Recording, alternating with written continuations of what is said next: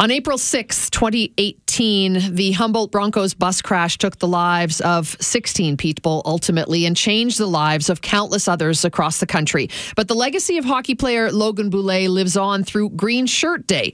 Joining us to discuss the Logan Boulet effect and the fourth annual Green Shirt Day is Logan's dad, Toby Boulet. Hi, Toby. Thanks for joining us. Good morning, Sue. Good morning, Andy. And thanks for having me on your show today.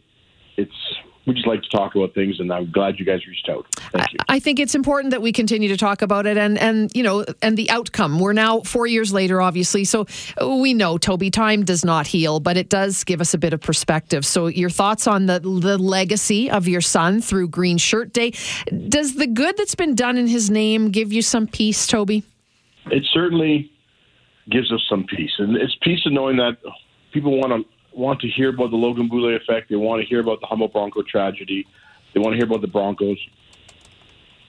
And they want to hear about our son. And anytime you get to talk about your, your child, it's a special opportunity. And we just, you know, that's sad. And it's been four years, you're right. But we certainly know, Sue, that we're not the only family that's lost a child, not only in that tragedy, but every day we meet people. We had a lady talk to me yesterday we know that we speak for many, many people who've lost children or lost grandparents or lost brothers or sisters or parents, and we just we're just there to help as much as we can to give hope to people. I think a lot of us, Toby, we can't believe it was four years. The the time is is is, is crazy. Uh, but for you, when we look ahead and the legacy of Logan, I'm, I'm sure you can't help but but replay uh, you know, uh, from the moment you heard about the crash uh, in, in, until current day. Uh, I'm sure you, you unfortunately relive that uh, more often than you'd like.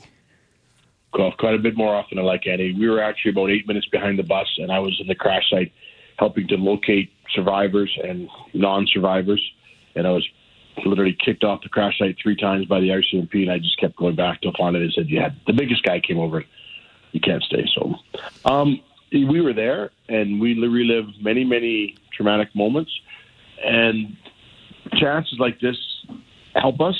Never moving on, always moving forward, looking for new things to remember Logan and the Humboldt Broncos and to, and to put the tragedy in the forefront of Canadians at this exact moment. And I appreciate all that. And and yes, we've worked hard and we want to do what we think is the right thing. And we know that Logan wanted to do the right thing, and that was just to register to be an organ donor, and he did that.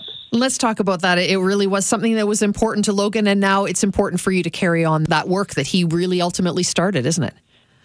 Yes, Rick Suggitt passed away the year before, as people know the story.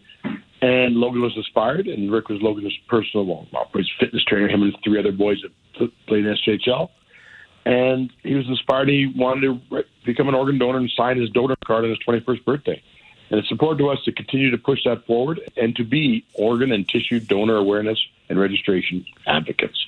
Logan wanted to do that, and his exact words were, "It's the right thing to do." And he would be sitting in the back room right now listening to our conversation. He would go, "Why are you talking, Dad?" I'd say, "Well, it's because it's the right thing to do." He goes, "I know that." And and the green shirt, we're not reinventing the wheel here. We we know the process to make sure that you can do what you can with your organs should something happen to you. But the, the green shirt is so simple, but it's a flag, it's a reminder, and it's a beacon uh, that we've attached to Logan. It's exactly that. I'm, you're the first person to describe that way, and thank you so much. I've never thought of it that way, but it is. We've been told by quite a few people that it, it's a conversation starter. So people actually wear their green shirts during the, the year. They'll go shopping at Safeway in their green shirt. And I'm I'm always struck by that. But we get those comments that just they just wear it to start conversations. People, go, oh, why are you wearing your green shirt? And they just to start a conversation.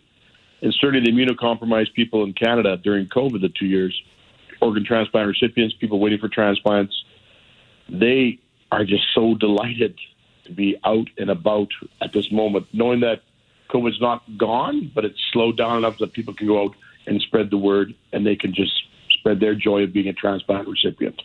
Takes a lot of courage to keep spreading the word. Toby, if you could give one message to people on this Green Shirt Day, the fourth annual, what is it?